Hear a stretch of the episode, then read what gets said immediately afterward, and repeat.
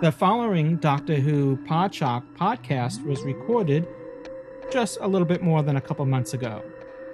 As most of you know, Doctor Who Podshock production had come to a halt in August of 2007 when I had two family members hospitalized. Unfortunately, last month I lost my brother. The other family member is still in the recovery, recovering, and I'm doing all I can to assist in that process. Therefore, production of the podcast had unfortunately suffered, and there weren't any new podcasts being edited in post-production and being put out in the feed.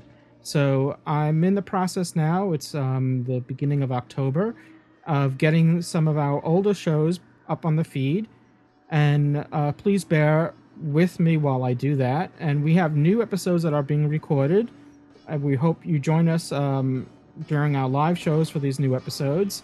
We got studio episodes that we're also recording as well. In this process of getting these older episodes out, they may not be up to our usual standards or have all the bells and whistles attached to them, just so that we can expedite them and get them out on the feeds, and you know, as quickly as we can, and get our production back on a normal schedule again. So thank you for understanding. Please pretend to jump into your own TARDIS and go back to the very end of July 2007 for the next episode that follows this programming note. Thank you so much.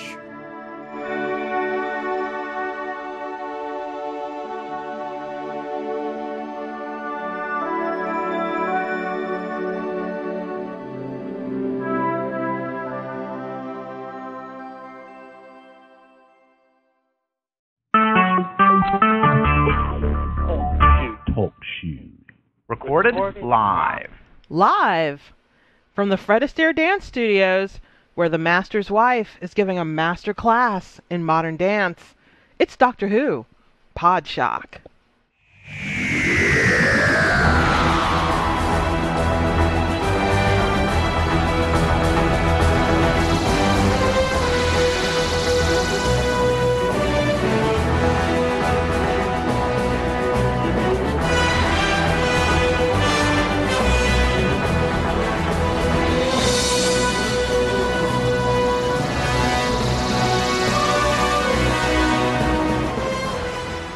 Outpost Gallifrey presents Doctor Who Podshock, episode 92.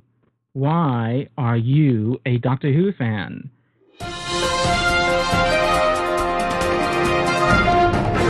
The Ood are returning, and as BBC has announced on their site, the Ood will be back in Series 4, the 2008 series. So we have more Ood to look forward to, oodles of Ood. Which, indeed, as Dave in our forums like to put it, who'd have thought it? This is not exactly like huge news, to be really honest. No, we kind of expected this. Because they were very kind of popular at the time, so we knew that Ood would be back. Back when they used to make the Star Wars movies, and the first still of the new movie would come out like 2.5 years prior to the movie, and it was like a robot's wheel. And you'd be like, oh, great, I saw the first new still from the new Star Wars movie. Well, what was it? It was a rubber tire. Like, you know, it isn't exactly like earth-shattering news. Well, yeah. Okay. All right, so you're back, great. What's the next story? Well, Doctor Who did that themselves. They had that before the 2005 series went underway. They, on the Doctor Who website, the BBC site, they had these photo images that... of really obscure stuff from the set, kind of tease you. I mean, they showed you like a coffee cup, you know, or something like, not even like a ceramic one, like a paper one. Yeah, what did they call it? They called it, there was something like Spy in the title or something weird like that. It was a bit odd, wasn't it? And until you'd seen the series, it was pretty meaningless because you would see all these props and think, well, what on earth is that? And then it made sense once you'd seen the first series. But oh, it did make sense. I thought it was even meaningless afterwards. I don't know. No, okay. Well, kind of just looking back at it, I thought, oh, that's what that was, or, you know, something like that. But generally, yeah, it's very obscure, I have to say. So Russell T. Davies says, we're delighted the Ood are making a welcome return to Doctor Who. So, and we are all delighted as well. We're very delighted. Yep. They were good. Okay. So I really do. I love the Ood. I think that they're a lot of fun. Yeah. It's just very scary. This is like the big news story, you know? Well, no, it's not the big news story. It's just one of the news stories. You know, I mean, maybe it's the big news story on the BBC because they really, you know, right now we're in a lull period between, you know, now and the Christmas special, Voyage of the Damned. So they're filling up space with some Doctor Who news on Voyage of the Damned. How about, you know, Voyage of the Damned news? Okay. What do you got? What have I got? Yes. I don't want to spoil anything for anybody. All right. Okay. Move on. They were disclosed, nor is your information. Well, in other news, again, these are not full news stories. We're just kind of touching upon them, and but in other news, there's finally going to be a Doctor Who video game coming out. But I'm kind of confused. It's I don't know if it's a proper video game or it's sort of like these trump cards. Is this going to be just like is this going to be like solitaire on your computer? But it, you know, but instead of solitaire, it'd be, you know, the whole trump card thing. It's not really like top trumps in the UK is a very popular sort of kids card game. I don't know if it's the same in the US, but you have these cards with different characters on it, and each character has its own advantages, and one person says out one particular facet, and if they have the higher score then they win the other person's card, and you keep going until whoever wins, you know, whoever gets the most cards wins. So I just took it to mean that it's like a computerized version of that, which to me seems a bit strange that they would do that, because, you know, unless it's going to be a really cheap card game, because you can buy the cards themselves for a couple of quid. Yeah. But there doesn't really seem to be any major information about it. I don't know whether it's just been advertised in a Top Trump card pack. They frequently put advertisements in there for other packs or for other promotions that they've got going on. For instance, maybe if the BBC wanted them to. So I don't know whether it's a game based on the Top Trumps or whether it's like an independent game in its own right, as I guess everybody out there that's what everybody will be wanting, essentially, or that's what I would like anyway. It would be awesome to have, I don't know, like a Doctor Who RPG or something like that. But who can say? I mean, I think it's just too early to say at this point. We just know that finally there's going to be some sort of Doctor Who video game, which I think the fans have sort of been pining for a long time. Well, according to, and I also got to thank Darth Skeptical for posting this as a news story on our site. According to David Tennant's website, it was revealed on Saturday that the video game is going to be released this Christmas for the PC, PS2, the PlayStation 2, the DS, and mobile platforms. And I don't know. Personally, I gotta say, if it's just the Trump card game, ported over to a video game, I'm kind of disappointed. I was hoping for more of a full-fledged, platform game, or we have the most sophisticated first-person type of shooter game. Or go ahead, Ken. I'm sorry. Sophisticated computer, video games that we've ever had. They're practically like watching a movie, and the best thing they come up with is like a card game on a video game. That just seems a little... yeah, but we don't know that for definite yet. It just seems that that's all that they've given us, the snippet of the information, is that there will be a video game, not what it's going to be about, or I don't know if it is going to be based on Top Trumps or what, but I think all three of us can agree that it would be a huge shame if that was the case, because... You know, what's the point? You can just buy the pack of cards. You know, there's no need to explore the Doctor Who universe if you're not going to do it properly, I think. Well, speaking about not doing things properly, before we started doing this, recording our live show, we sort of introduced ourselves to everyone that was listening before we, started recording. And now that the show's rolling, we failed to kind of introduce everyone. So let me just get that out of the way and start a roll call here. You were just listening to the return of James Naughton in, well, from the UK, but in the Netherlands right now, I believe, unless you tell me otherwise, James. No, that's quite right. Here for another sort of month and then back in the UK for pretty much good, I guess, until, well, for another 3 years at least. So. Well, we're glad to have you back. I know you've been kind of very busy lately and you weren't able to make all the shows as you know, even though as much as you'd like to. Yeah, sorry about that, guys. But I've had loads of interviews. I've just recently graduated, so I've kind of had to scramble to sort of get my future sorted out. So finally now I'm going to be doing a PhD.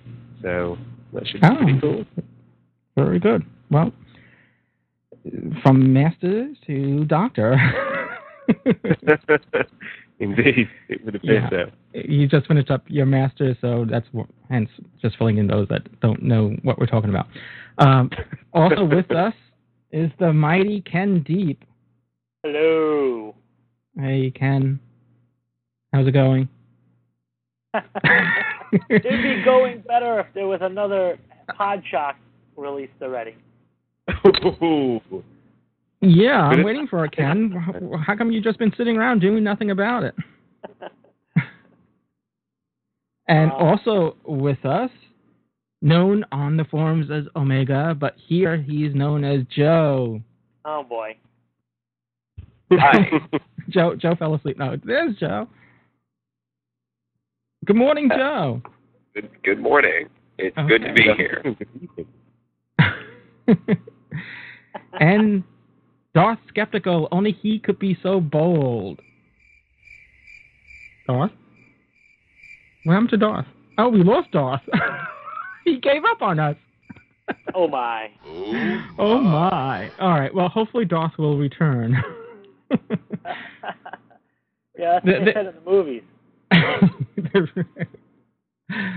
Yeah, there's lots of lightning and thundering going on as we record this. So, where's Darth from? Is he in the vicinity of all the He's from a little island or somewhere in the Pacific. Where he's in an undisclosed location.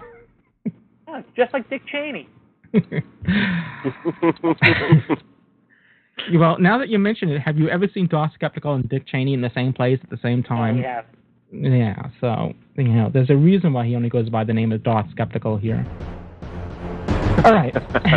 Move along. What's up? What's the next story up on in the news here? We have, you know, it makes sense the reason why I was waiting for Darth to kind of chime in on the video game news, and there was silence. Yes, definitely. All right. Silence. He's probably going to come back and say, no, guys, you're all wrong. It's going to be, you know, an RPG or, you know, an MMORPG or something like that. I don't know. That would be really cool if it could be a multiplayer game, an online thing. That would be pretty awesome, but I don't know. Yeah. I don't know what they're doing. And it can't have... It seems to me if there's not really released that much information about it and it's due out at Christmas, that's not a great deal of time to develop a game, so... Well, the trouble with a multiplayer online game would be that, like, everyone would want to play the Doctor, and there's only, like, 10 of them to go around. That's true. So you have, like, 10 Doctors and thousands of companions and a few other thousand villains. And well, maybe some people would like to play as the Daleks or the Cybermen. Yeah, no, I'm sure, but you can, you have, like, you know, I'm Cyberman 3468. Hi. You will be deleted. Well, maybe they could make it like a racing game, like those wonderful Mario Kart games, you know, Dr. Kart. That would be so terrible. Hey, they did it with Star Wars as well. All right, well, some sad news is that, unfortunately, David Tennant's mother, Helen McDonnell, has passed away, and it's, you know, it's always unfortunate, you know, obviously when that happens, and, but there is some news to report. If you want to help out, there's a fund that was set up by, I think, DavidTennant.com, the David Tennant website. And it's if you'd like to donate something to Accord, which is a hospice that was, that is set up to take donations in Helen McDonnell's name, and that you can find a link to that on our website. It's in our, you can find it in two places. It's in our web resources section, and also in the forums. There's a thread in it, concerning this. So if you want to help out, they've already, their target was 2,000 pounds. They've already exceeded that almost. They're almost done twice as much, so which is great, Mm-hmm. But also, I think that on David's site, he asked if you, I think you can make comments or something that you don't reference David in any way. You just sort of donate some money and that's it, because obviously it's sort of a very troubling time, I guess, for him and all of his family. So they're trying to kind of minimise this process and everything else. So if you want to give some money, please do, but please don't make any references to David. And I'm sure he's also a very modest guy and, wouldn't like to take the credit for this sort of thing. So, yeah. All right. Well, moving on to other news, and this is a bit of a spoiler alert here, if you haven't heard. So, but Martha Jones, played by Freema Agyeman, will be coming back next year, but not only in Doctor Who, but she'll be in Torchwood as well. So you'll have a double dosage, though they probably won't be overlapping. Well, then again, the series isn't overlapping. So, but the news is that she'll be. I don't know why this is news, but somehow this is news. She's going to be staying pure. She won't be dancing in Torchwood as the other characters quote dance unquote. I guess so that they can, she can keep her innocence, if you will, when she returns to Doctor Who. Who knows? Mm-hmm. But I've heard she's going to be in 3 episodes, and I've also heard a separate story that she will probably have a boyfriend. I don't know if I read that in Doctor Who magazine. Or perhaps Milligan like from the Last of the Time Lords and possibly The Sound of Drums. But I think that she's essentially going to get a fella of some description, so that when she meets the Doctor, their relationship will be somewhat different, obviously. On another level. Yeah, and not purely, there won't be that awkward tension that there was there before, I guess, and they can just kind of get on with things, and Martha won't be so hung up on the guy. Mm. That should bring an interesting dimension to it.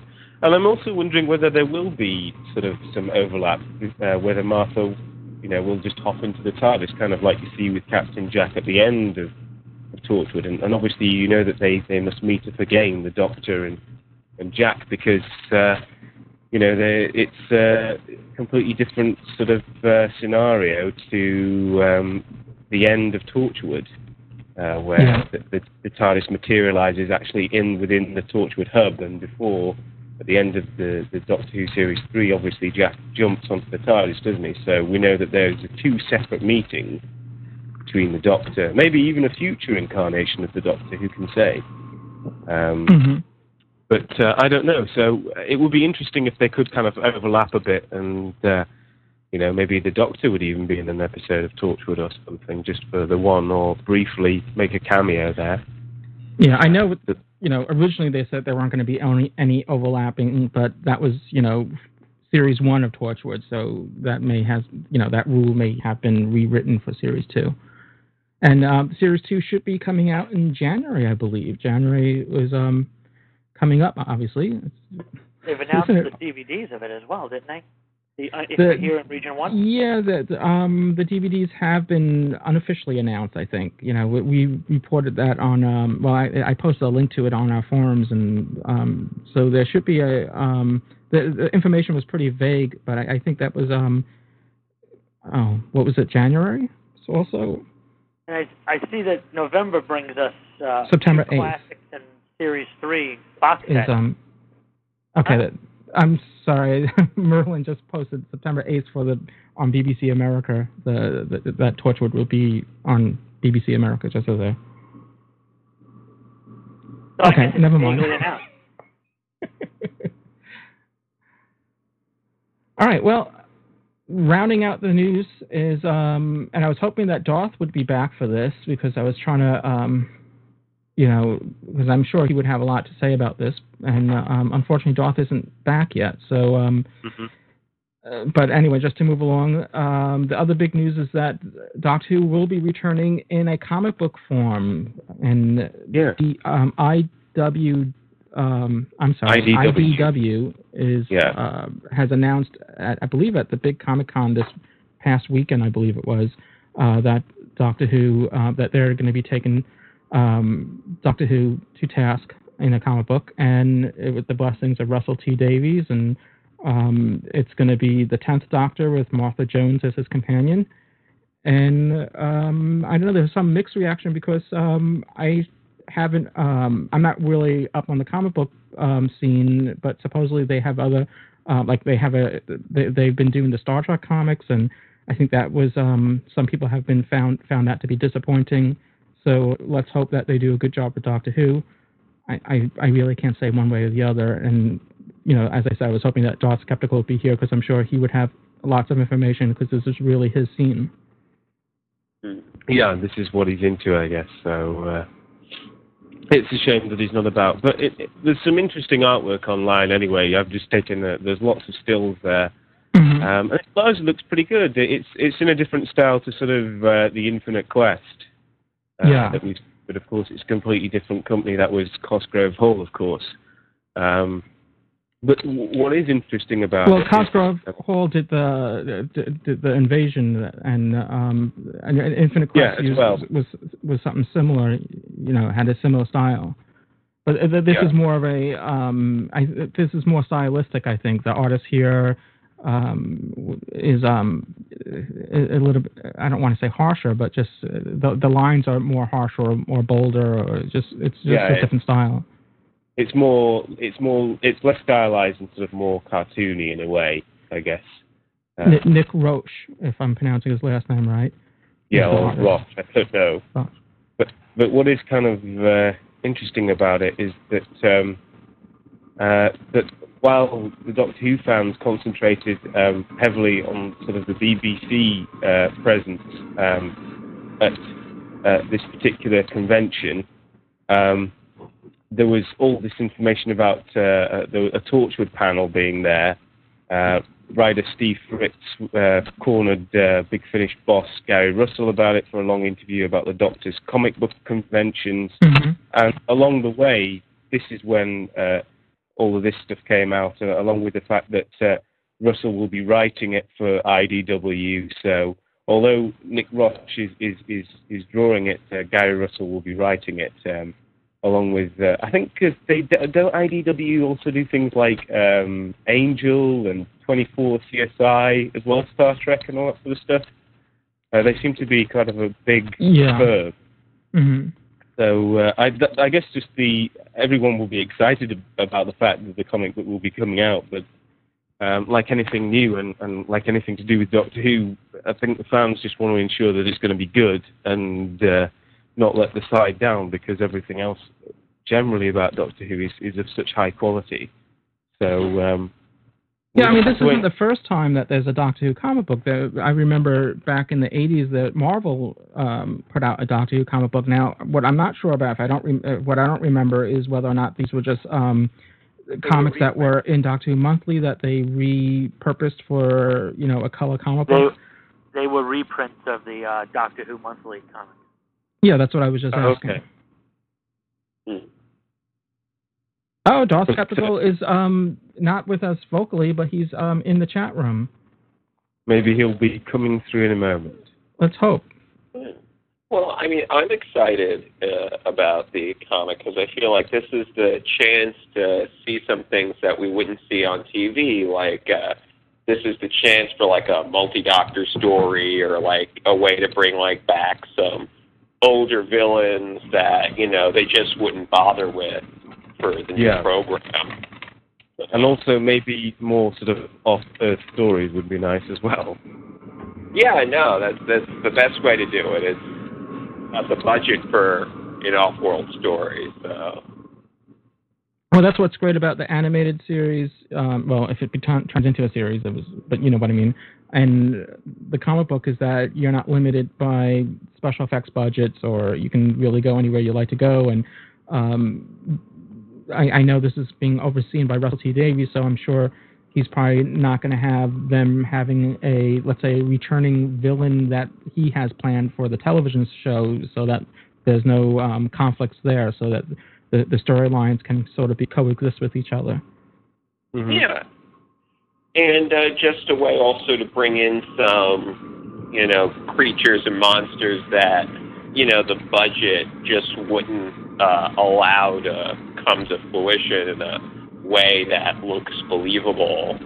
You know, like, there's a lot of fun things you can sort of do with that. Yeah, you've got more sort of freedom, I guess, in the comic books, and also you can have more fun with it, I guess. There's certain things that I guess you couldn't do on the television screen because it would look a bit silly or a bit camp these days by television standards, but you could get away with that in the past, in the 70s and the 60s, but now sort of maybe less so, but it might be interesting to see in the comics. Oh, yeah, absolutely. All right, well, Darth is having audio problems, so we're just, if he comes back on board, he can, audio-wise, he can chime in later about the comic book and even the video game news as well, if he wishes. But yeah, that's cool. Yeah. Darth, may the Force be with you. I know there's still good in you. Just briefly on the wrapping up sort of the news updates, just some DVD release information. August 14th brings Robot and Survival to Region 1, but they just announced that for November 6th, we've got Arc of Infinity and Time Flight and the Series 3 box set.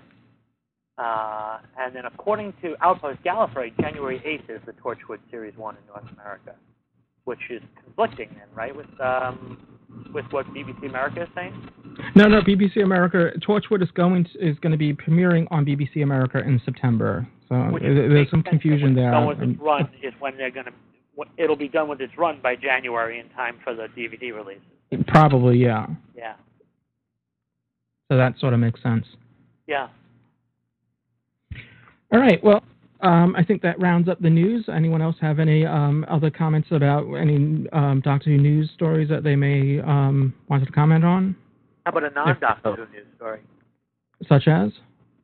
The Blade Runner 5-disc set is finally going to see the light of day before Christmas. Is this an HD DVD? I haven't seen any information on that. I wouldn't be surprised if they did that. It would be a great way of launching, a great way of making you and I buy two different formats of players. Yeah, there was no word on that yet. Well, I'm going to hold off until... weekend, and there was indie news, Star Wars news, Blade Runner news. There was news from around the universe at San Diego Comic Con. The multiverse, in fact. And I believe we have Darth back on board with us. Darth? No, I guess not. He was there for a second. And then, all right, let's move along then. Yeah. Let's get on to the main sort of bread and butter then of this today's sort of podcast, because I know that Ken only has a short time with us, and we can maybe cover the news later on if Darth gets back with us. But which is the question, why are you a Doctor Who fan? So, over to you, Ken. You put me on the spot for it, huh? To start it off, why am I a Doctor Who fan? Lewis and I did a... pledge drive many years ago at Connecticut, one of the Connecticut public television stations, and they asked us the very same question on the air. You know, what makes people a Doctor Who fan? And I'll give the same answer now as I did 20 years ago, and that is, with this show, you can go anywhere and do anything. There are zero limitations: time, space, other dimensions. You could do stories involving telepathy. You can do stories involving alternate universes. There's no limitation. A great example is the classic Star Trek series. They had to figure out a way of going to Earth in the past in order to do certain stories. They had to figure out a way of getting people to a certain place at a certain time. Other science fiction shows limit themselves as to what they can do and what they can't do. Doctor Who has never done that, and more importantly, they've done it in just a very family-friendly environment. And although I'm a guy who I'll watch a rated R movie with the best of them, you know, I'm not really too particular as to ratings or things censoring anybody who wants to do something. There's a lot to be said for a television show that can make drama and suspense and have an impact and do it in a clean environment. I've always said that it takes more talent to make a rated G movie than it takes to make a rated R movie any day of the week. And that's Doctor Who in a nutshell. It's clean, it's fun, it's something that all ages can watch, and you can go anywhere and do anything. That's why I'm a Doctor Who fan. And to go back just a little history on how it started, you know, I've talked about that in the past, but prior to having cable, I rolled around the local television channels using my antenna just like we all did, you know, many, many years ago. And there was nothing on, which is interesting because I have hundreds of channels now and there's still nothing on. But I would look in the TV guide and I would see, you know, UHF was usually relegated to either alternate language programming, Spanish channels, and now many different languages, or public television, primarily kids programming or instructional things. But I saw on the TV listings the name of a program, Doctor Who, and next to it said science fiction. And being a sci-fi geek, I'm like, how is there science fiction on public television? That's I got to check this out. And I said, let's see what that UHF dial can do.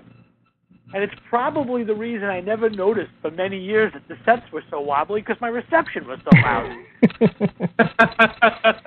Well, that was especially true with the old, when they started transmitting, you know, William Hartnell and Patrick Troughton stories, and the quality was so bad that, but we couldn't really discern that because we were like shooting our antennas all across state to New Jersey to pick up the New Jersey network because they were showing them first. And it was such a grainy picture anyway that we were none the wiser. Yeah. And now we got these remastered DVDs and we're enjoying them to their fullest. But it does sometimes show off, you know, stuff that we never noticed originally. Yeah. But I just wanted to ask Ken, it's interesting that you bring up the family sort of card, because recently it seems in forums and sort of all over the interweb, because Torchwood will be coming out in the US, and you know, also they're filming the second series right now here in the UK. A lot of people are bringing up the fact that they didn't like Torchwood just for the fact that it was R-rated and it tried to have just things like violence and swearing and sex in there just for the hell of it, without it being in there for any meaning. Is that one of the reasons why you don't particularly like Torchwood? I mean, I know it's kind of like, why do you like Doctor Who and why do you dislike Torchwood? I don't mean it to sound like that, but I wouldn't pin it solely on that. I was in favor of having an alternate way of exploring characters and issues outside of Doctor Who that could be a little more adult-oriented. I don't have a problem with that because it's separate from Doctor Who. There's a bridge between the two of them, but it is separate. The problem I have with Torchwood is just, to me, it's just plain old boring. It's formulaic, and I'm always against formula on television. But this that's really where my criticism comes, and I do believe that having it for the sake of violence, or the sake of sexuality, or the sake of just being risque, for its sake alone, demeans the dramatic effect of the program. Whereas if it was a natural event, then that's a different story. And I think they tried to put a lot of stuff in that very first season. They didn't have to rush into certain things. They could have established it and then deviated down the line and added some things, or tried some things. I think they did deliberately do things very early on. And that, yeah, so I definitely think that even in the back of my mind, that may have had an effect. Yeah, because that's the only thing that kind of brought it to mind when you were talking about Doctor Who, is that you said it takes a lot more talent to make a G-rated show than an R-rated show. That's my personal philosophy, but it doesn't take away from, I'm a Sopranos fan, I like Rome, I like a lot of stuff that Showtime and HBO put out. I don't have a problem with having sex or nudity or violence or any of that stuff on television. By all means, if that's what the show is about. If it's an adult program, expect adult things. Yeah, of course. But Doctor Who manages to be dramatic and exciting and suspenseful without using. There are a few freebies in dramatic television that you can get away with if you're doing an adult show. You don't have those freebies in a children's show. Certain ways of, someone pointing a gun at your head in an adult show is suspenseful. Someone putting a gun to another human being's temple has some natural suspense. You can't do that on Doctor Who. You can't do that. You have to build that suspense up another way. That requires creativity and talent. I couldn't agree more, mate. Well, thank you so much, Ken. And James, how about yourself? Well, there are just so many different reasons why I'm a Doctor Who fan. It's very difficult to kind of summarize it in just a short kind of stint on a podcast, I guess. But the way that I sort of grew up watching Doctor Who, I guess, was different to you guys, because for me, it was on public television, but it was on the BBC, of course.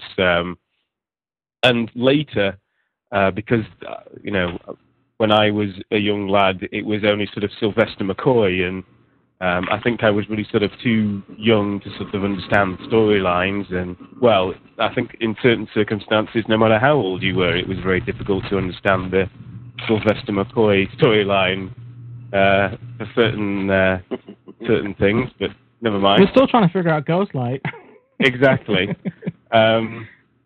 But that's beside the point. And then later, when we sort of got Satellite, that was sort of a big day for the family, because I was really excited, because there's this thing called UK TV Gold, and they show Doctor Who regularly, the repeats, and particularly John Pertwee, who I was always a big favourite of mine, along with Tom Baker. So that's really how I sort of got into it. But I think that Ken sort of nailed it on the head when he said you can go and do anything. But it wasn't just about the fact that you could go and do anything. You also weren't limited by, in terms of time, ironically, because the series, it always sort of fascinated me how one guy would change, his face would change, but it would be the same man. So the show had such a much more of a longevity than any other sort of sci-fi show had.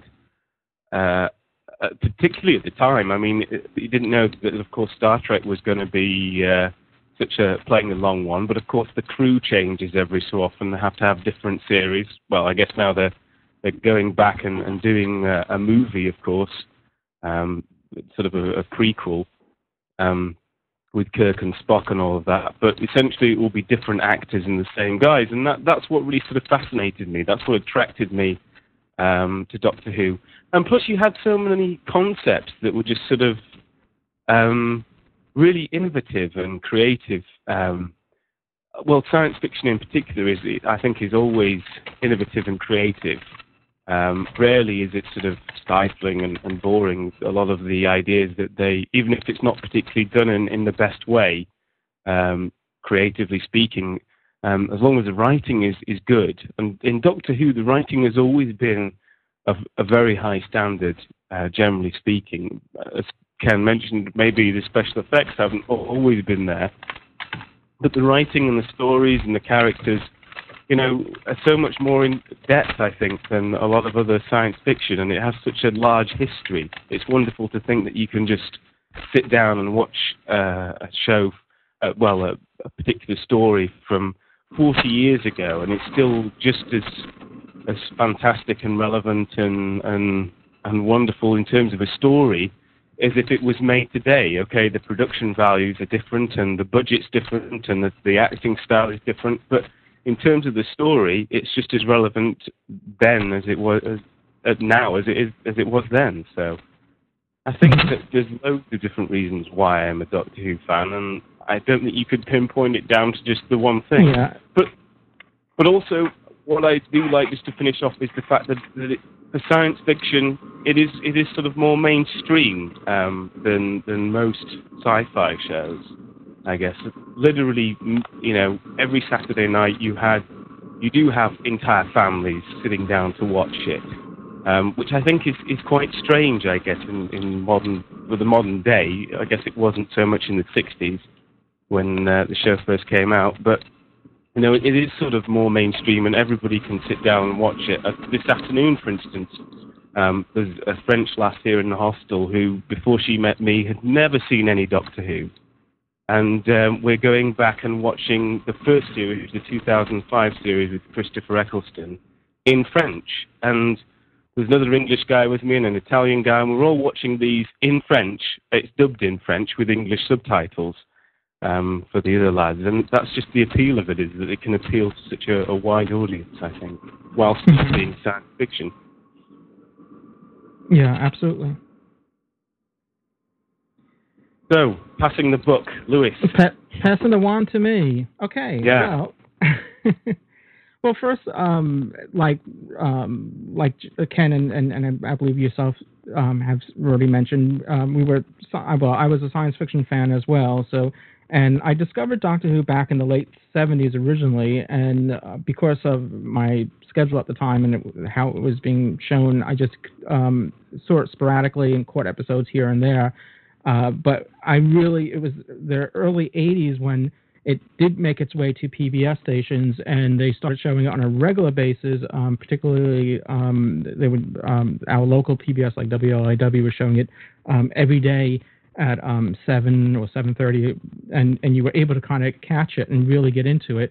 And that's one of the things that drew me into it, was that because it was a continuing story. Each episode was, there were, as we all know, there were a series of episodes that tell a complete story, and there were cliffhangers. And, you know, so it had this, you know, you had to tune in the next day to find out what happened. Or, you know, even though you knew they were all going to get out of it somehow, but you didn't know how. And that was really fascinating, just trying to think, okay, well, how are they going to manage to get out of this? And that's one of the things that drew me into the series, and that cliffhanger adventureism of the show. The other thing is that the show as a whole is magical. And let me just say that, because I know one of my criticisms to Doctor Who recently in this past series is that they rely too much on magic. When I say magical, I'm not speaking Harry Potter magic. I'm talking about just the chemistry of the show itself, and the ingredients together make it a magical show. Just as Star Wars is magical, and I'm not talking about the Force. The original Star Trek series, that the chemistry in the cast of the original series was magical, and you can say that Gene Roddenberry did it again with in a different way in The Next Generation. So that was a compelling thing. And another thing to remember was back in the early 80s, we didn't have The Next Generation. There was the Star Trek, the original series. So as a science fiction show, as a science fiction fan, on television, there was very little really that you had to draw upon. You had Buck Rogers. There was a Logan Run series. But here, Doctor Who came. We had such an appetite for something new and different, and there was the hunger was there. And here was this show with a format that can go anywhere at any time. The format of the show is fantastic, you know, and the show itself had its own history, and that drew you in as well. You know, I know many times it's people feel that relying too, I agree, if you rely too much on the history of the show, it could alienate new viewers, but just drawing a little bit here and there from the past really got you curious. And I thought it was very compelling to have this history of the show. You wanted to find out, you know, what happened in the past. My first Doctor was Tom Baker, and then Peter Davison once, and that was a Marvel thing too. Once, you know, at first it was traumatic, like what happened to the Doctor, and who's this Peter Davison guy, and why is he so different? And but then it became an asset. It was something that you really enjoyed about the show, and then you really wanted to know these other incarnations of the Doctor. I never had seen William Hartnell, Patrick Troughton, or John Pertwee before. My first regeneration was Tom Baker going to Peter Davison. But then I wanted to learn all about these other Doctors that preceded it. That drew me in. The Doctor himself, the main character of the show, I related very much to. He's an anti-establishment person. He went against the grain. He went his own way. He wasn't going to follow the rules set by his own people, or for that matter, anywhere that he went. He had flair and style, you know, and he didn't care or didn't worry about what others thought, you know, and he wasn't afraid to be himself. He lives large, and for the here and now, he's not, you know, concerned about, again, you know, the past or the future, and he refuses to be passive. He takes action. He's not going to, he knows what's right, and he's not going to just be another observer. The character himself is enwrapped in mystery, which is a wonderful aspect of the show, because you were just enthralled about who he is and his history, and little nuggets here and there that just made you, just sparks your imagination. And you don't want to give too much of that away. And, you know, and lastly, the show itself is constantly always reinventing itself. You know, you have new producers and a new actor coming into the series all the time. So it's a new show. It's not the stale, tired old show. It's constantly refreshing itself. And that's another thing that keeps you going. And as was already said, the storytelling is the key about the show. Storytelling, good stories and good characters, you know, the effects were, you know, there just to kind of tell the story, but you know, it wasn't obviously. Now things are kind of different. The effects are top notch, but originally, you know. And I have to say, even you have to put yourselves in the time that the show first came out. These are the effects that may be laughable today. At that time, were cutting edge effects for the budget that they had. They were doing the best that they could, and it's really about the stories and the characters, really. Anyway, I feel like I'm just babbling on, so I better just wrap it up. And but that's basically, and again, like James says, there's no recipe, but these are just some of the elements that really draws me into the series and what makes me a Doctor Who fan. Mm-hmm. We still have Joe with us. We haven't heard from Joe. Okay. Yeah, I agree with everything that's been said so far. So instead of reiterating that, I'll just mention a couple of other reasons. And one of the things that I absolutely adore about the show is how dedicated so many of the actors and actresses are in continuing it, you know, where you have Big Finish and actors and actresses from, you know, 30, 40 years ago coming back and wanting to contribute and wanting to play their roles again, you know, is something that really just makes me like the show even more. There's something about a show where you know that when you know that the people that are involved in it love it so much and really want to continue being part of it for so long after they've originally departed, that just, you know, it adds to that magic, like, you know, Lewis was just talking about, to the program, you know, knowing that, you know, the people, you know, like first Doctor companions from, you know, the early 60s coming back to reprise their roles in Big Finish, and, you know, you have, you know, characters coming back, you know, K9 and, you know, Sarah Jane, and them reprising their roles and after so long from leaving the series, like that all adds a lot to it for me. And, well, it's more than a show. It's like an institution, especially obviously in the UK. And, you know, and just to, it's something that William Hartnell had said once you, and I'm paraphrasing here because I can't remember the exact quote, but, you know, once Doctor Who touches you, it lasts a lifetime or something like that. I don't know if Ken can remember the exact quote, but I thought that's apropos. Mm-hmm. Yeah, and you know, that's just an excellent part of the series. And one other thing I just want to touch on is how it's lasted so long. It was on for so many consecutive years with a slight break here or there before, you know, it initially ended in 89 and then came back. The wonderful thing about it is things like Superman, Spider-Man, Batman, and all these other sort of like epic characters have never been able to have a program on for nearly the same length of time. You know, characters like Superman and Batman who can have movies that rake in, you know, tens and hundreds of millions of dollars can't have a show on TV for that long a period of time. And there have been countless times in, you know, the past several decades where they've started the show, like started a Superman program, restarted it, did the origin all over again, reintroduced all the characters.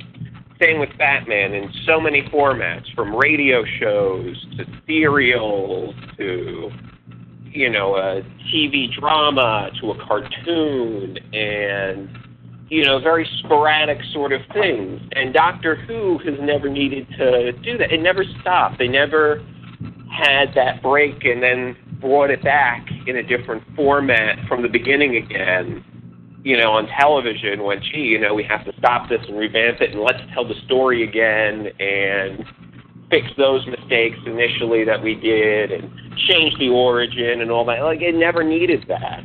To this day, they've just been continuing the story on television. And that's just another wonderful thing about the show. So, you know, I think I'll end it there. Well, thank you so much, Joe. And, Joe. Yes. Welcome. And Darth Skeptical, and welcome back. We lost you there for a bit. Yeah, as always, having some delightful fun with audio. Fun with audio with Darth Skeptical. I know. I should make my own series. But if I were to sum up why it is that I'm a Doctor Who fan, I can do it in four words. Tom Baker, Elizabeth Sladen. I had come to Doctor Who by a very different route, I think, than most of you guys did, in that I wasn't particularly a science fiction fan at the time that I started watching the show. But I was instead a fan of British comedy. And Doctor Who happened to follow some British comedy that I was into. I think it was actually following Are You Being Served? And if it had not been Tom Baker and Elizabeth Sladen that I was watching, I don't think that I would have gotten into the show. Mm-hmm. But they were immediately so possessed of personality and fun that I had to keep watching it just to see what the guy was going to do. And I think maybe that's why in sort of my earlier association with Doctor Who, it was hard for me, really hard for me to get into other doctors except for maybe Peter Davison. Because I had known him from having watched All Creatures Great and Small. So to me, the show has been mostly about its humor and only secondarily about its science fiction, which is why I think fundamentally I maybe have a divergence and have noticed over the course of this last season that we've been reviewing that I've had a divergence from a lot of what you guys have thought, because to me all the science is secondary. Mm-hmm. What has kept my interest in the show is something weird, too, and that is its place in television history. I think, and this is the weirdest thing in the world to say, but I think if every episode of this television series existed, it wouldn't be as interesting to me. I think that because you can go back and try to find out what missing episodes were about, why they went missing, what all of the technical specifications were for filming, all the behind-the-scenes stuff, because that's so much a part of being a Doctor Who fan. No, that's a very good point. You know, that's something that I hadn't really thought about before, and I'm so glad you brought that up. I think that's a key ingredient as well, just as you said, because of the missing episodes. It makes it even more interesting that you just want to learn about this. And I'm not sure if that would have been the case if they existed. You know, you would just maybe just take them for granted. But I think you hit upon a nice point there, which I think others fail to mention or think of. Right. I mean, I think that was my entree into the world of Bill Hartnell and Patrick Troughton. Because, you know, if I had seen them first, I'm telling you right now, there's no way I would have liked the show. There's no way. Come on, old Billy Boy wouldn't have grabbed you. Not going to happen. But because he was, both those doctors were a source of mystery, and, you know, they it may not be known to British audiences, but they really didn't appear in America until long after the show had really gone off the air. So in many ways, they were the Seventh Doctor, the Sixth and Seventh Doctors for Americans. And if they hadn't been shrouded in mystery, I wouldn't have cared about them. But now I look at them, I'm like, oh, this is a treasure gem. This is, you know, who knows where this came from. So that's an interesting part, because you learn a lot about the history of television by following Doctor Who, and I enjoy that aspect of it a lot. And I enjoy, you know, that it has a very large universe. Now, it's a double-edged sword. I think what Joe was saying there about it never having restarted and never having, you know, discrete pockets of continuity, I think that's a problem, really, at the end of the day. Because it's you can't tell anybody exactly what Doctor Who is. When you're trying to explain it and go into some detail about what the show is to somebody who doesn't know that much about it, you find yourself always, you know, getting out the old footnote pen and saying, well, you know, it's like this, but not here. Or this thing happened, but it was contradicted by this thing over here. And it becomes a very confusing mess, which reduces the continuity to a certain amount of meaninglessness. As a fan of comics, the very thing that Joe was talking about, you know, Superman having to reinvent itself, Batman having to periodically reinvent itself, you know, that can be overdone too, to the point that it's super confusing, but it's still relatively easy to be a fan of Smallville, for instance, because that has a discrete continuity that you can get into, that you can understand, that you know when something in Smallville is wrong or when it's right, because it, you know, has a history of its own.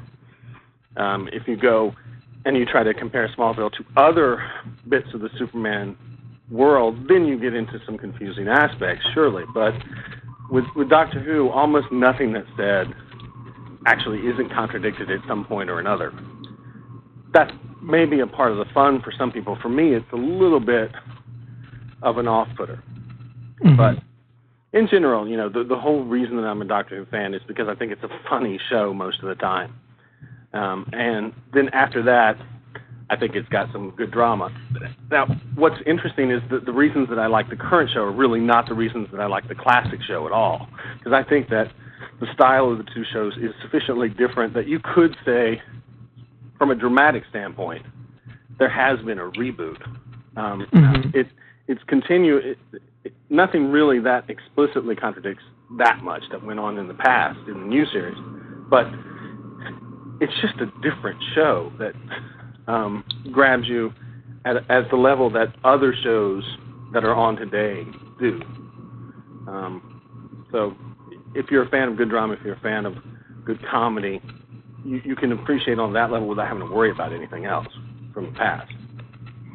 Yeah, you touched upon another great point, which I failed to mention when I spoke as well, is the comedy, is the whimsical character of the Doctor. And like you, my first introduction to Doctor Who was with Tom Baker and Elizabeth Sladen, and those stories drew me in, and the chemistry between those two, and the Doctor himself, you know, being comical but still maintaining the drama at the same time.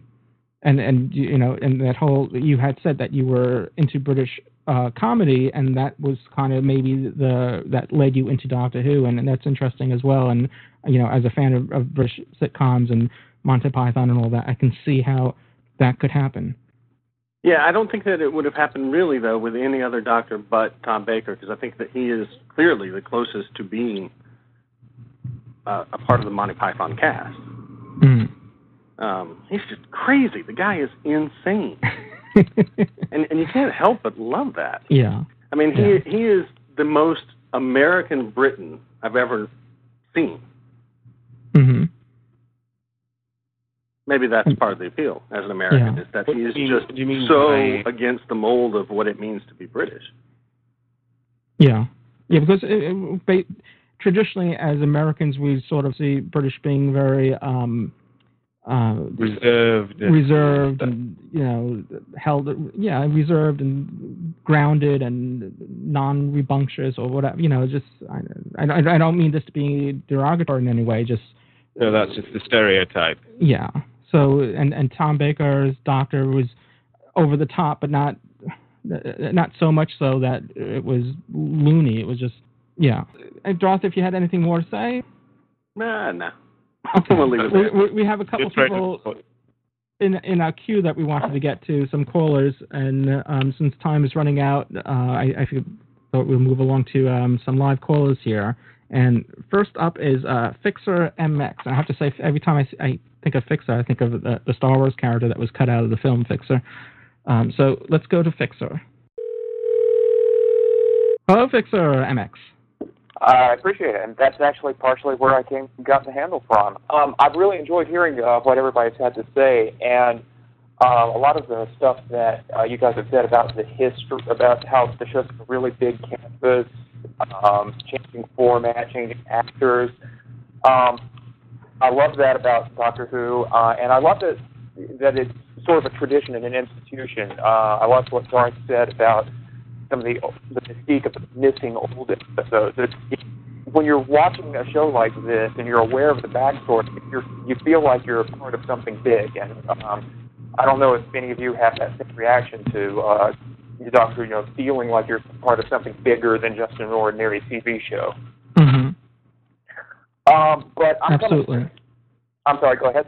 No, absolutely. I mean, as I had mentioned before, Doctor Who is a institution in the UK, and you can argue worldwide as well. So, and as Doth had said, it's an historical show too. Because and because of those missing episodes, it seems like you want to go back and find the minutiae and of information that was available. I mean, there's loads of books that were printed about the history of the show, and it's all interesting. But I don't want to monopolize the conversation. Yeah. Go ahead.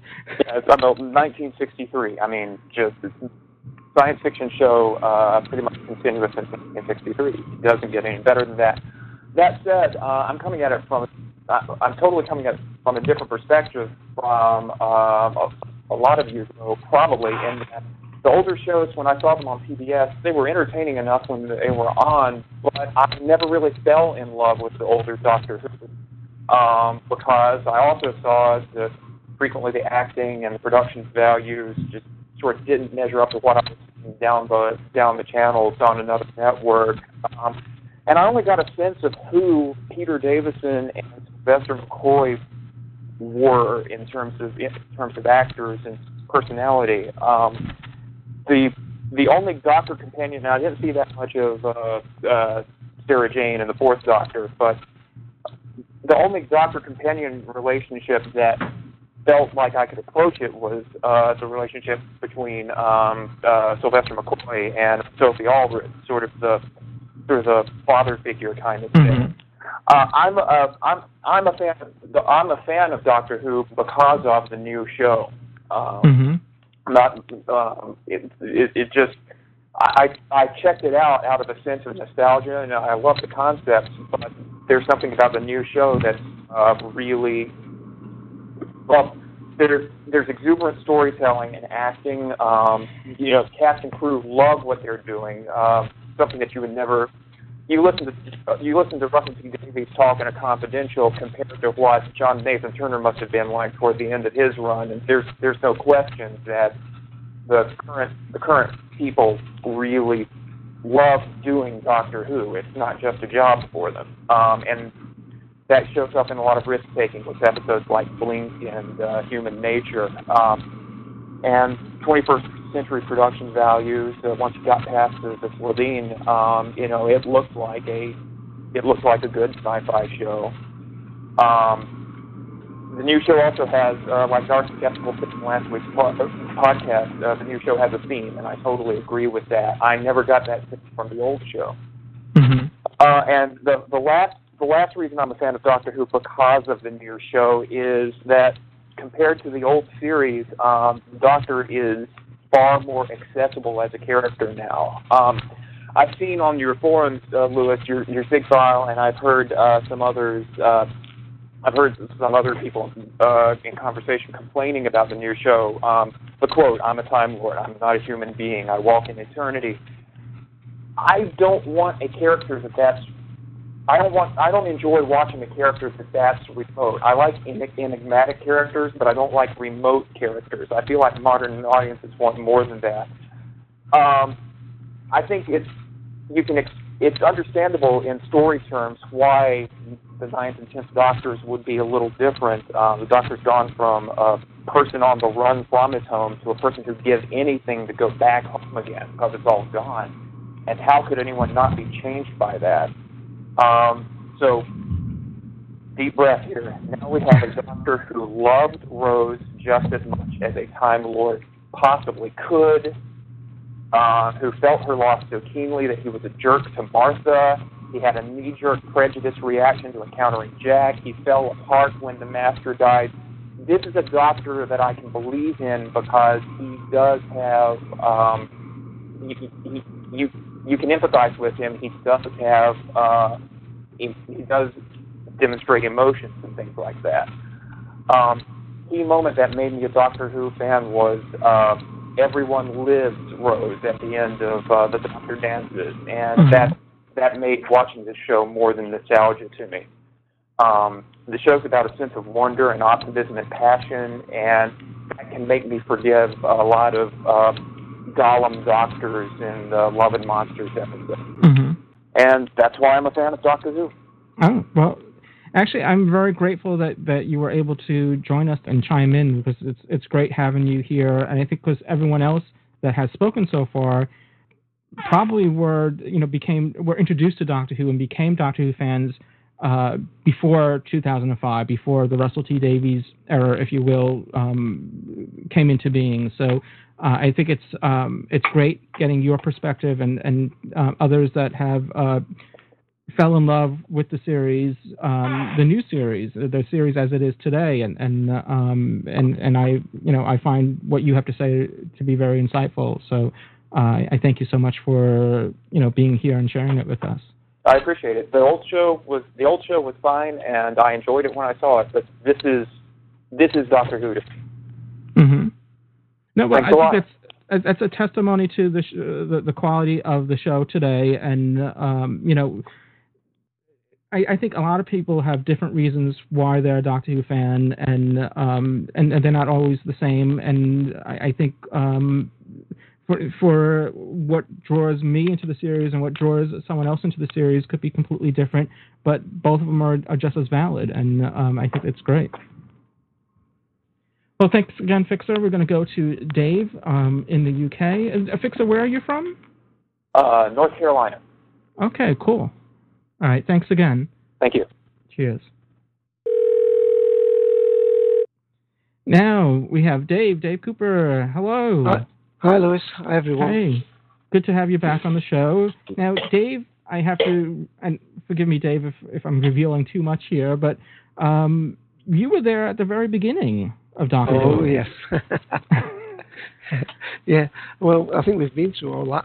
Well, hopefully, a lot of the people here actually do listen to Wes's CIA show because we had one little thing about that where we sorted about the very first Doctor Who that we saw, and mine, of course, was the very first and had the very sad events of the Kennedy assassination that was there about, and.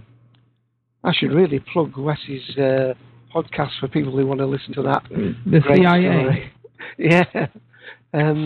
But For an actual Doctor Who, why I'm a Doctor Who fan, well, I have to say, really, I'm a much wider fan of science fiction in general, I think, because even back in '73, I was already, good heavens, I was already 17 then, and although when I was younger, I wasn't a big reader. I really got into reading first, and that was comics through a British annual called The Eagle, which had a science fiction thing called Dan Dare in it. And through that I started reading the Superman comics and Flash, and one called Green Lantern. It was from that perspective that I got into it, and then I started reading British science fiction like John Wyndham's sort of books, Day of the Triffids, The Midwich Cuckoos, The Kraken Waits, and all those sort of things. And then on BBC at the time, they actually were quite good with science fiction, because they had things, and probably the one that is most remembered now is the Quatermass series. Mm-hmm. So that when I heard that Doctor Who was coming along, I already had a built-in interest to watch it. You know, I was already keyed up for it. And of course, we only thought it was going to last 6 weeks then. It wasn't, I think they were projecting 2 or 3 stories. They started off, obviously, in the junkyard with the Doctor and his granddaughter and so on. And then we went back to the episode where fire was being made. And then again, as I've said before, the series really took off with the first sight of poor Barbara in the corridors with the rubber sucker coming after her. And although we didn't actually see it, that was the start of the Daleks, and that was the start of, really, that sealed the fate of Doctor Who. But also, lots of other things were happening. See, at that time, things were exciting in science as well. You know, lasers were being invented. The linear induction motor by Braithwaite, and the future seemed as though eventually it arrived. I remember my mother used to get some books, the Reader's Digest. I think they're a big American book over there anyway. And mm-hmm. They used to have time to time articles about the future. And I was always reading about levitating cars and flat-screen TVs. And in this country after the war, we were starved for things like that. You know, we wanted the future, and we wanted these things to happen. I mean, we'd only been out of sweet rationing about 5 years. That went on to about 1956 or 58. So all these things were so exciting. We had a TV programme called Tomorrow's World. And mm-hmm. I would imagine there's a lot of people here, and certainly our James is. A lot of people are keen on science fiction. Keen people are interested in science and technology and so on. Mm-hmm. So that was where my real thing came in. And then, of course, there was Zoe, wasn't there? I mean, Zoe and Jamie, when they really came aboard with the second Doctor, it really felt as though the programme had took off, and it was a really great programme. And they were innovating all the time. We had the fact that we had this hero, the first Doctor, he regenerated. We had... It moved to colour. That was another thing. The programme just seemed to get better and better, and then we had more companions, and the dynamics were changing, but always it seemed quite successfully. We had different directors, Nathan Turner and the others, and the programme, I didn't think, got stale. And I know there can be a lot of arguments about, by the time we got to the seventh Doctor, you felt as though somebody up there just didn't like Doctor Who. They were moving the times around. Yes, someone by the name of what's his face? The controller. Yeah, what a man. Well, let's not get vindictive. But yeah, and one of the points you made, Lewis, that I liked about Doctor Who was I'd grown up. Oh, God, I bet you didn't even have this in America. You must have had it. Children's matinee theatre, or cinema. This is not the TV now. This is where kids used to be sent off to the pictures in the mornings, to see The Lone Ranger and not The Perils of Pauline, but that sort of thing where every week always the ended in a cliffhanger. Serial adventures. Exactly. I mean, those are what inspired Spielberg and Lucas, and you know, that's what Raiders of the Lost Ark are a tribute to. You know, the Flash Gordon and the Long Ranger, and you know, the westerns and whatnot. Yeah, and things like I mean, I've always been interested in the time travel aspect of science fiction. I mean, I love Time Tunnel and Sliders. And on the big screen, there were lots of fabulous films at the time, like Forbidden Planet and This Island Earth and War of the Worlds. So Doctor Who just fitted right in there. And one thing that the Doctor Who has stayed pretty constant with, and is quite different from a lot of other shows now, is that the Doctor has stayed a hero. I mean, so many shows now, even say Blake Seven, although you could argue Blake was a hero, but Avon was, for me, was the real character in that, and he was an anti-hero. And in lots of programmes since then, the younger folks seem to have gone that way. But I like the fact that the Doctor is a safe pair of hands, as it were, for the family viewing. They can enjoy these adventures, but the Doctor's there to see them through it, so they can hide behind the sofa with impunity, as it were, knowing that things are going to somehow get resolved. And of course, now it's been, as someone said, rebooted with the new series. And although there's this sort of a soap element that seems to have crept in, and though we haven't got off Earth very much, it really is a bigger, better show. There isn't really anything else you can say other than it's been a resounding success. And so I'll finish there in saying, just get to other worlds, and not worlds with humans on, worlds with alien races on. And that's about it. But I've agreed pretty much with all that other people have said, and I continue to watch it, look forward to it, and can't wait for Series 4.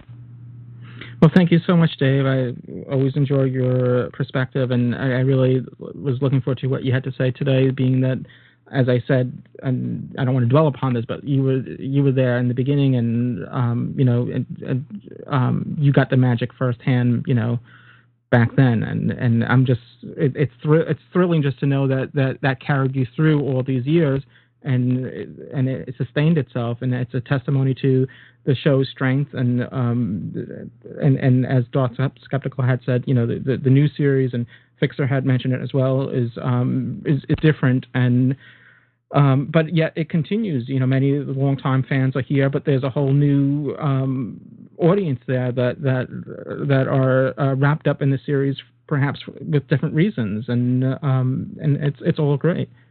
So thank you so much. If Wes is coming on next, perhaps he can remember which episode it was where we talked about how we got into Doctor Who, because. Not just my contribution, lots of other people had lots of interesting things to say. All right, well, West is actually next in the queue, so we'll get to hear from West right now. So thanks again, Dave. Cheers. Cheers. West, hello. Good to hear from you, my friend. Hello, hello. Can everyone hear me all right? Yes. Okay. Sounds good to me, mate. How's everyone doing today? Good. Good. We're just getting some big thunder bumpers here, thunderstorms and nasty weather where I am. We had those here all last week, and I've been pretty much busy fixing computers for about a week and a half now because people don't know how to plug them into a power strip. Make sure they use UPS, you know, UPSs, uninterruptible power supplies. Right. To answer Dave's question, I believe it's our second episode where we talk about Doctor Who and how we got involved in it. If anybody's curious about that, it's either the first or second. So check it out. Is that the CIA podcast or that's the other? CIA podcast. Okay. Yeah, I think James is on that one actually. That was one of the first ones we did. Yeah. So. Yeah. Cause we're all talking about how we got hooked on it, and over here in America, everybody's story was pretty much the same. TDS. So, Wes, why are you a Doctor Who fan? I am a Doctor Who fan because the ideals that the character imbibes in life is the kind of ideals that I think a person, if you live by them, you could have a happy life, and other people would like you a whole lot. It's because, I mean, it's all about good versus evil. Don't let oppression get you down. And, you know, going into a battle without a weapon, because when people see you disarmed, they tend to be disarmed, period. So, you know, you don't start fights by having weapons in your hands. And that's what I always thought was cool about the Doctor, is that he never carried the weapon. Yes, that's a great point. Until he gets to be Colin Baker and blows Cybermen away. But, you know, heat a battle. Well, for the most part, he works out of situations through his head, and before grabbing a gun or a weapon, it's always how can you get out of this without resorting to that. Right. And as a kid watching it, I mean, there was a lot of values. There's actually a lot of family value in Doctor Who. That even though it's a monster from another planet or a mad scientist or something else, there's a life lesson there you can learn about how to treat other people. And that's, I think, the most important thing about that show. And for me, I mean, as a kid watching it, I learned a lot about, interaction with other people. Giving people that you wouldn't normally talk to a chance to get to know them a little bit. They may be different, but they might have the same ideas that you have, and it broadens mine. And then the fans that I met that were like me at conventions and stuff, they're still some of my closest friends, and that's because of the show that brought us together. So. That's a good point too. There, and I don't mean to say this that other science fiction shows don't have this community, family type of fandom, but I notice that with Doctor Who is maybe because, my involvement with the Gallifreyan Embassy and being a club and all that many of the friendships have been long-lasting friendships that extend far beyond Doctor Who, and I think that could be another attribute to why people love the series so much is because of that. Right, and because of the PBS influence, I also learned how to beg for money and hold back episodes until people reach a certain amount and then let you see the rest of it. Well, very good. Thank you so much, Wes. No problem. And, yeah, cheers, mate. Make sure, are you doing a podcast after this one? Yes, I think we're going to cover the future of Doctor Who today. And we'll probably delve a little bit into Harry Potter. I think people want to talk about that, too. And that's the CIA podcast. That's on TalkShoe as well, TalkShoe.com. And I believe the TalkCast number is 30659. So yep. I encourage listeners, check it out, CIA. That's the Special Intervention Agency, not the not the other CIA. Special Intelligence Agency. Yeah. All right. Thank you. Okay, thank you. All right, well... that's going to round it up for today. So actually, we had lost Darth earlier when we spoke of the news of the comic book. I was just wondering if Darth had anything further to say. If Darth, are you looking forward to the new comic book? Any opinions about IDW and how this plays out with Doctor Who? Oh, well, yeah, I'm tremendously looking forward to the comic book. It being rather historical as the first original comic book that Doctor Who's ever had. I am a little wary, and I think I put this on the forum somewhere, a little wary of Nick Roche as the choice of the artist. I've seen some sketches that he's done, and they're okay, but, he does come from a background of having done the Transformers. It'll probably be fine. It's just sort of a surprising choice for me. A little worried, too, that it's IDW. IDW is good in a lot of ways. I mean, they have gorgeous production values as a comic book publisher, but IDW is not available to the extent of other comic book publishers. Distribution-wise? Distribution-wise. You'll find in some smaller comic book shops that they're not represented really at all. So it may be that if you're in a relatively rural location that you might have to prod your local comic book distributor to actually special order it for you. Do you know if this? Sorry, if this will be distributed both in the U.S. and the U.K. simultaneously, or will the U.S. shops have to import it? That is an interesting question that I don't know, and I wondered about that because it appears to really be just an American thing. I mean, if you're, let's put it this way, if you're going to do a book for the UK, IDW is not the publisher you'd normally think of doing. Maybe they have an arrangement, and maybe that was a part of them winning the license, that they had to find somebody in the UK to do it. Maybe Titan will pick it up. Titan's likely, I suppose, because Titan picks up a lot of American stuff. But if they do pick this up, I think it'll be the first time Titan's picked up an IDW book. I'm not entirely sure. But... Mm-hmm. It's due out in January, I believe. Is that right? It's due out in 2008. Okay. January seems kind of likely. And that's going to be interesting. You know, I think I put this somewhere. I don't know where. That's going to be interesting in that just a few months away from the debut of a season which doesn't feature Martha, we're suddenly going to get, well, it doesn't feature Martha to start with. We're suddenly going to get a lot of Martha Doctor adventures. Yeah, we're going to have to assume that these adventures take place in the latter half of the past series. Well, you know, I wonder the degree to which there's going to be integration into the series.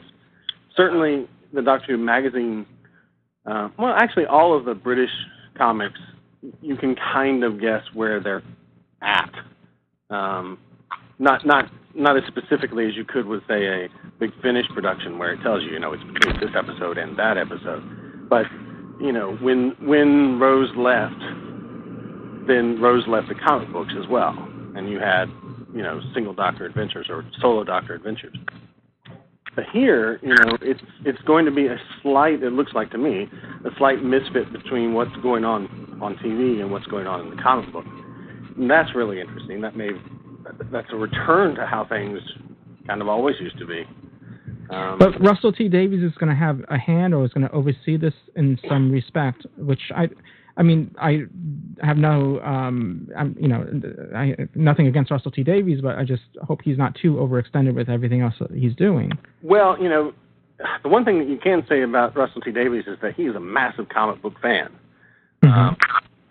It's interesting, if you got Volume 7 of the Doctor Who graphic novel, that is the latest and last edition that had the 8th Doctor's comic strips in it, you'll have been rewarded by great big bonus sections in which Russell T. Davies explains his relationship to Doctor Who magazine and the comic strips particularly, and gives a very interesting story of how he, as the current producer of Doctor Who, handled the relationship with Doctor Who magazine writers about the possible regeneration of the comic 8th Doctor into the 9th Doctor.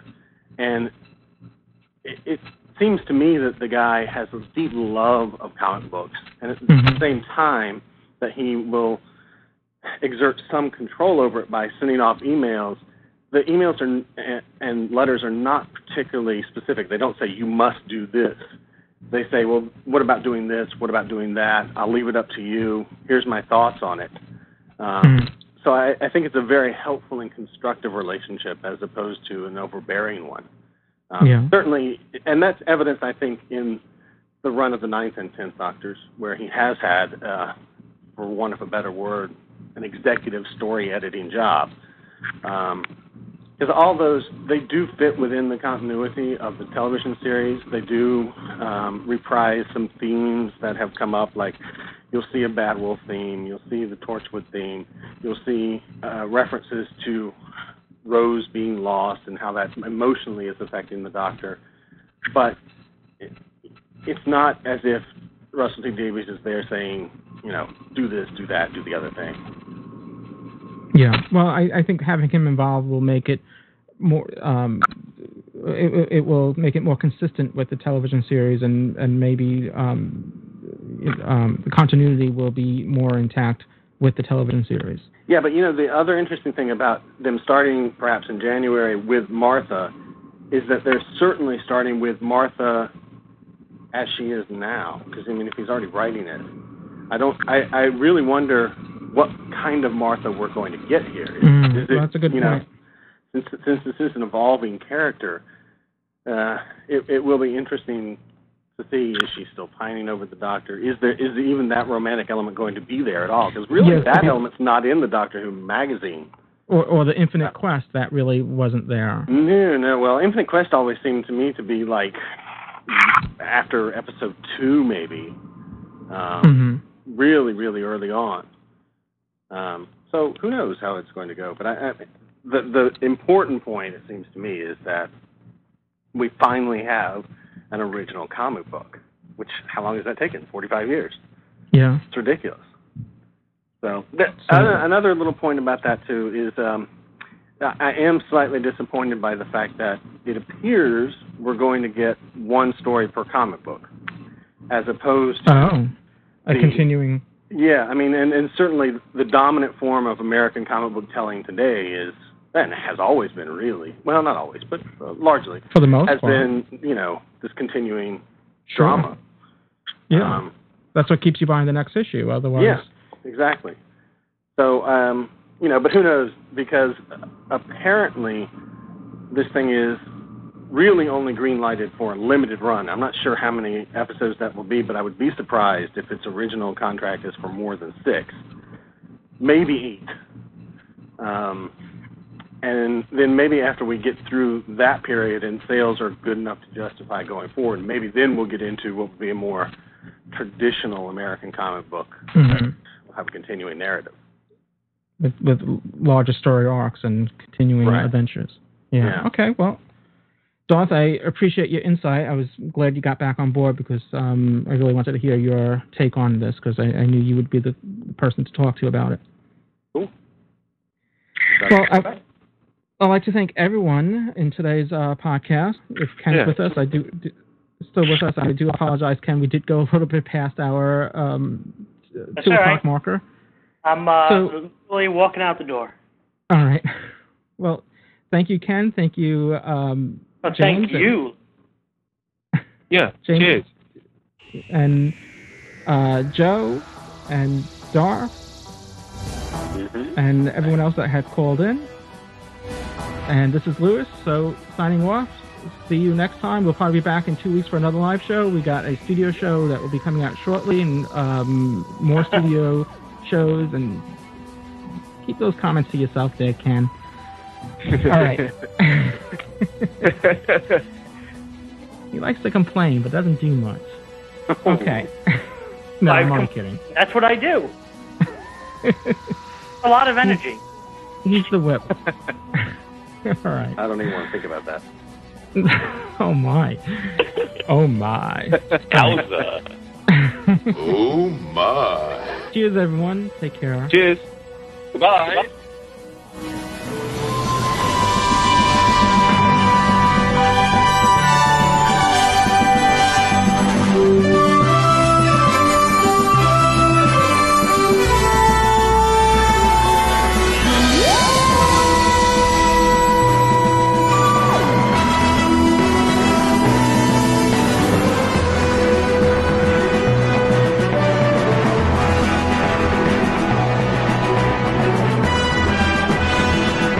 You've been listening to Doctor Who Podshock live by the fan run GallifreyanEmbassy.org and presented by Outpost Gallifrey at Gallifrey1.com.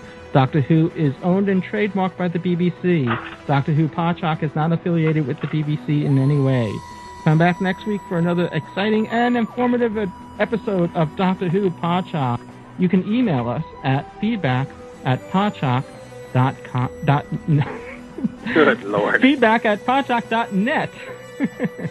See you then.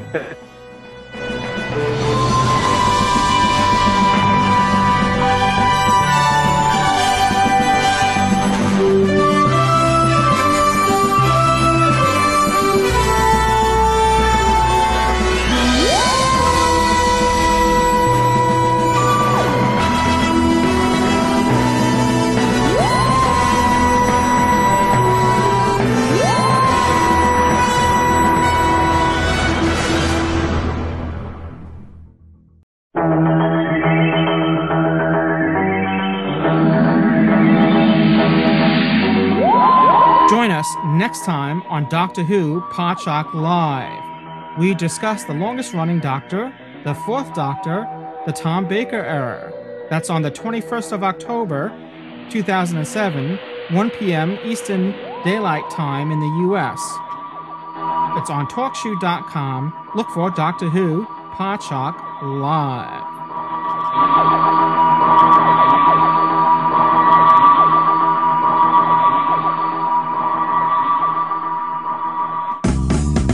This show is brought to you by TalkShoe. Create your own internet talk show. Check it out at TalkShoe.com.